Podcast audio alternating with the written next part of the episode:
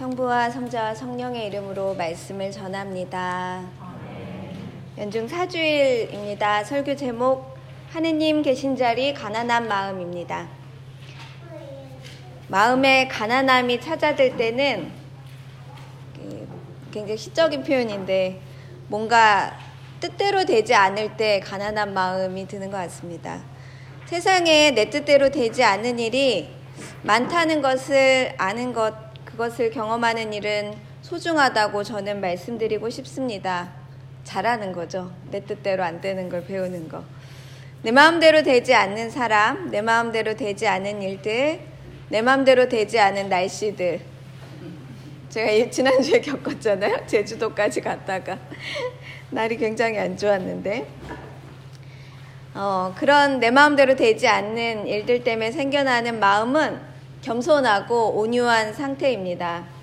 하느님을 만나는 일은 거기에서 시작됩니다. 마음에 겸손하고 온유한 것이 찾아올 때에는 여러 번의 실패로 이루어진 상태 끝에 점점점 나 는 내 뜻은 작아지고 아 그러면 뭐 되는 대로 좀 마음을 맡겨볼까라고 비로소 마음이 열립니다.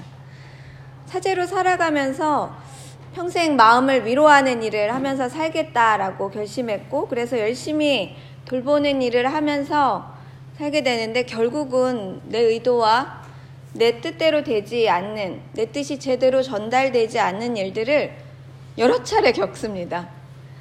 음, 애써서 내가 다가갈 수 없는 일이라고 정리하고는 하지만 그래도 퍽이나 속상할 때가 있습니다. 그런 일을 통해서 제가 다다를 수 있는 것은 어떤 걸 받을 줄 아세요? 교만해지지 않는 거예요. 교만함을 피해서 겸손함으로 금방 쑥 들어갈 수 있습니다. 겸손함은 하느님을 품을 수 있는 마음을 줍니다. 하느님께 무릎 꿇고 빌고 그 뜻을 청하기 때문에 그렇게 됩니다. 그러니 뜻대로 되지 않는 일이 결국은 저에게 선물이 되는 경우가 종종 있습니다. 하느님은 그렇게 저의 실패 가운데 찾아오시고 저의 두려움 가운데 찾아오십니다. 그분의 음성은 실패의 크기가 클수록 그리고 두려움의 크기가 클수록 더욱 크고 더 즉각적으로 다가오십니다. 그렇게 크고 즉각적인 목소리가 제 마음에 닿으면 요동이 잠재워집니다. 원래 사제가 되려고 처음 소명을 들었을 때 어, 저는 두려움의 크기가 저를 이렇게 태산처럼 뭔가 휘감을 떼었습니다. 애쓰지만 일이 뜻대로 되지 않을 때 하느님은 저에게 사제가 되다, 되라 이런 소명을 내려주셨습니다. 왜 두려움이 많고 실패하고 좌절했을 때 제 마음에 그런 소명이 들려왔을까, 그런 음성이 닿았을까 가끔 돌아보게 됩니다. 그것은 사람들을 품을 품은 거기에서 시작되는 거, 내 뜻대로 되지 않는 거, 두려움에 가득 찬 마음 속에 하느님이 거하신다는 것을 알게 하기 때문에 그런 것이다 라고 생각되어집니다. 그래서 어려움이란 결국 선물입니다. 마테오복음 5장에 나와 있는 이야기는 사람에 관한 이야기입니다. 지금 지치고 힘든 이들에 관한 이야기입니다. 그 사람에게 찾아올 앞으로의 축복을 이야기해 주십니다. 그분께서 사람들에게 가르치기 시작하면서 베풀 수 있는 것은 가난하고 슬프고 옳은 일에 목마르고 마음이 깨끗하고 모욕을 당하고 박해를 받은 이들에 대한 예언이었습니다. 너희가 하늘나라를 차지할 것이다. 너희는 행복할 것이다. 라는 축복의 말씀을 듣고 사람들은 그 상태에 있는 사람들은 그 말씀 때문에 아마 눈물이 왈칵 쏟아졌을 것이다. 라고 저는 생각해 보게 됩니다. 깨달음의 눈물이 흐르는 거죠. 이 말씀은 이번 주일 말씀 전체에 다 담겨져 있습니다. 약한 사람들을 들어 쓰시는 하느님의 선택의 신비는 다른 것을 보는 눈에서 시작됩니다. 하느님은 세상 속에서 강하다라고 말씀하시는 것과 다른 것을 더 소중하게 생각하시기 때문에 그렇습니다. 제가 지난 주일에 지난주에 설 명절이어서 가족들하고 행복하게 보내셨나요? 주일 설교 때 어, 가장 귀한 봉헌이 무엇인지 아십니까? 가장 귀한 봉헌은 나의 걱정과 염려를 주님께 드리는 것입니다. 주님께서는 가장 귀한 복원을 두려움, 나의 걱정, 나의 염려를 맡기는 것으로 받으십니다. 라고 말씀드렸습니다. 오늘 일독서에 나와 있는 미가서 뒷부분 너무 재밌잖아요. 그렇게 잘못하면 어떻게 용서받으려면 어떻게 해야 돼요? 주님께 뭘 바쳐야 돼요? 라고 얘기하죠. 하나님께 무엇을 가지고 봉헌해야 하는가에 대한 얘기입니다. 우리 믿는 사람들이잖아요. 다 봉헌하고 싶잖아요. 뭘 드려야 가장 좋아하실까 늘 고민하잖아요. 우리가 예배 드릴 때 순양 몇천 마리를 드려야 하나요? 아니면 마다들을 바쳐야 하나요? 근데 그런 게 아니다. 오직 정의를 실천하는 일, 그것이 은덕에 보답하는 일이다. 라고 말씀해 주십니다. 그리고 우리 번역에 나와 있는 말씀은 조심스레 하느님과 함께 살아가는 일이라고 나와 있습니다. 그것이면 충분하다. 이 말씀 중에 조심스레로 번역된 말에 잠시 집중해 보겠습니다. 이 말은 세 번역과 개혁 성경에는 모두 겸손하게로 번역되어 있습니다. 겸손하게. 헬라어로 제가 헬라어를 다 아는 건 아닙니다. 찾아봤습니다. 아이데오 마이라는 뜻인데요. 험블이래요, 영어로. 겸손하게. 뭔가 수줍고 뭔가 내가 이렇게 좀 작아진 상태? 그 상태에서 하느님을 모시는 거죠. 결국 이 마, 말씀은 조심스레는 가난한 마음에 대해서 이야기하는 것입니다. 가난한 마음은 결국 하느님이 계신 자리를 마련하고 하느님이 우리에게 찾아오시도록 준비하는 마음입니다.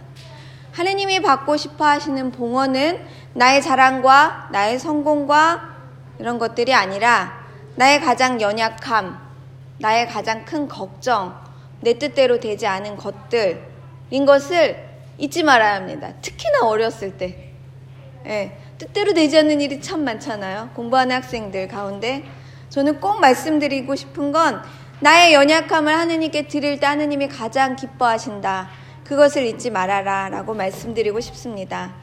하느님은 그것을 가장 귀하게 받으시고 그것을 통해 열매를 맺어 가시기 때문에 그렇습니다.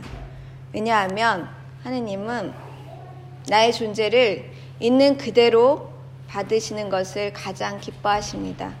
나의 빛, 나의 재능, 나의 달란트, 이걸 통해서 일하시는 것이 아니라 오늘 봄기도와 말씀과 시편에 다 나와 있습니다. 나의 부끄러움과 나의 가난함을 통해서 일하십니다.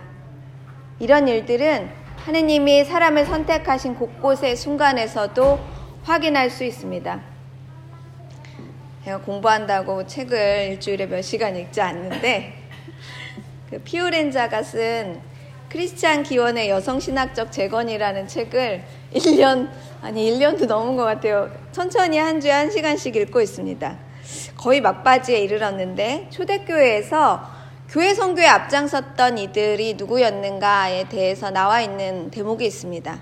기존 질서 속에서 밀려난 사람들이었다는 대목에 굉장히 큰 감명을 받았습니다.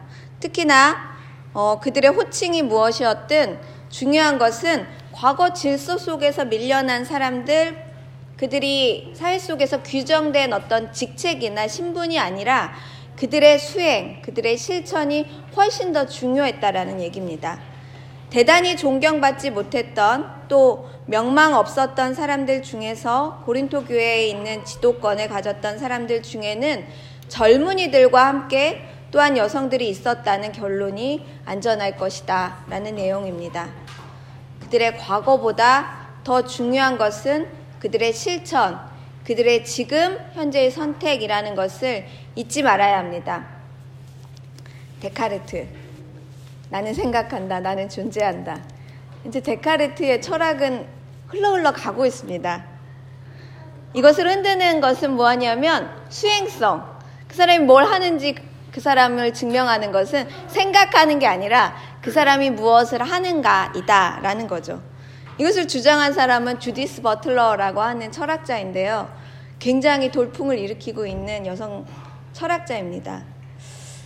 EBS에도 강연한 게 나와 있어요. 이렇게 가죽 잠바를 입고 오토바이를 타고 다니는 멋진 분인데요. 이 사람이 강조하고 있는 건 뭐냐면 그 사람의 실천이 결국 그 사람이라는 거예요. 그 사람을 알려면 그 사람이 뭐 하는지를 아, 보면은 안다는 거예요. 그 사람이 뭐 가지고 있는 타이틀이나 그 사람이 여성인지 남성인지 이런 게 중요한 게 아니라 누가 이름 붙여준 게 중요한 게 아니라 그 사람이 하고 있는 게 결국은 그 사람이다. 라는 거죠. 많은 사람들이 이것 때문에 해방감을 느끼고 그 사람의 주장하는 수행력을 가지고 다른 공부와 다른 철학에 영향을 끼치고 흘러가고 있습니다. 지금 나를 나로 있게 하는 일이야말로 지금 여기에 있는 나 외에는 없다라는 것. 세상의 잣대나 판단보다 더 중요한 것은 나의 실천이라는 이 말은 위로와 참된 기도의 길을 알려주는 듯 이어집니다. 실패하고 낙담한 이들은 하느님 곁에 머물러 쉴 수 있으며 참된 복음을 몸으로 실천할 수 있습니다. 하느님만이 그들 가운데 함께 하시기 때문에 그렇습니다. 예수 그리스도가 제자들을 가르치셨던 그때 그 사건을 여러분들은 복음 속에서 읽게 됩니다. 그리스도가 제자들을 참되게 가르치신 일은 스승이었던 자신의 몸을 허리 굽혀 발을 닦아주시고 그리고 식탁을 차려주신 후에 다음날 잡혀가 죽으신 뒤였습니다. 그러니까 제자들을 본래 제자로 만드신 건 발 닦여주고 밥 먹여주고 나서 죽으신 그 사건이에요. 그러니까 제, 스, 스승이 옆에 있을 때는 얼마나 의기양양, 득이양양했겠어요. 곧 내 미래가 나의 자리가 따놓은 당상으로 저기 있다라고 느꼈었는데 예수님 죽어버리신 거예요, 스승이. 그 사라짐으로 그들이 온 존재로 열망하던 그 모습, 을 없애신 후에 비로소 제자의 길이 열리게 됩니다. 그 제자들은 결국 하느님을 만나게 됩니다. 어디서 만나냐? 무서움에 떨던, 떨던 다락방에서 만나게 됩니다. 무덤가에도 오지 못했어요. 너무 무서워서. 꽁꽁 걸어 잠근 그, 그곳에서 사람의 예수님을 넘어서 하느님의 예수님을 만나게 됩니다. 이것이야말로 고난의 신비가 머무는 자리라고 저는 말씀드리고 싶습니다. 산상설교는 고난에 이르렀을 때 울리는 복음을 알리고자 어, 시작됐습니다. 고난 가운데 있는 이들을 위한 사랑이었습니다. 예수님은 고단만든 이들을 사랑하셨습니다. 고난받는 이들 곁에서 평생을 사셨고 그들의 눈물을 닦아주고 그들을 구원하기 위해 공생애를 꼬박 바치다가 잡혀 가셨습니다. 공생애의 전부는 연약한 이들 곁에 머무는 일이었고 그들에게 하느님 나라가 당신의 것입니다. 당신은 하느님 나라의 주인입니다. 라고 선포하는 실천이었습니다. 어떤 일 속에 어려움을 만나고 계신가요? 아이를 키우고 공부를 하고 나누어진 일들 속에 함께 이야기하며 마당을 쓸고 어떻게 청소하다가도 어려움이 있는지 저는 새록새록 신비롭습니다. 빨래 하다가도 어려움을 느껴요.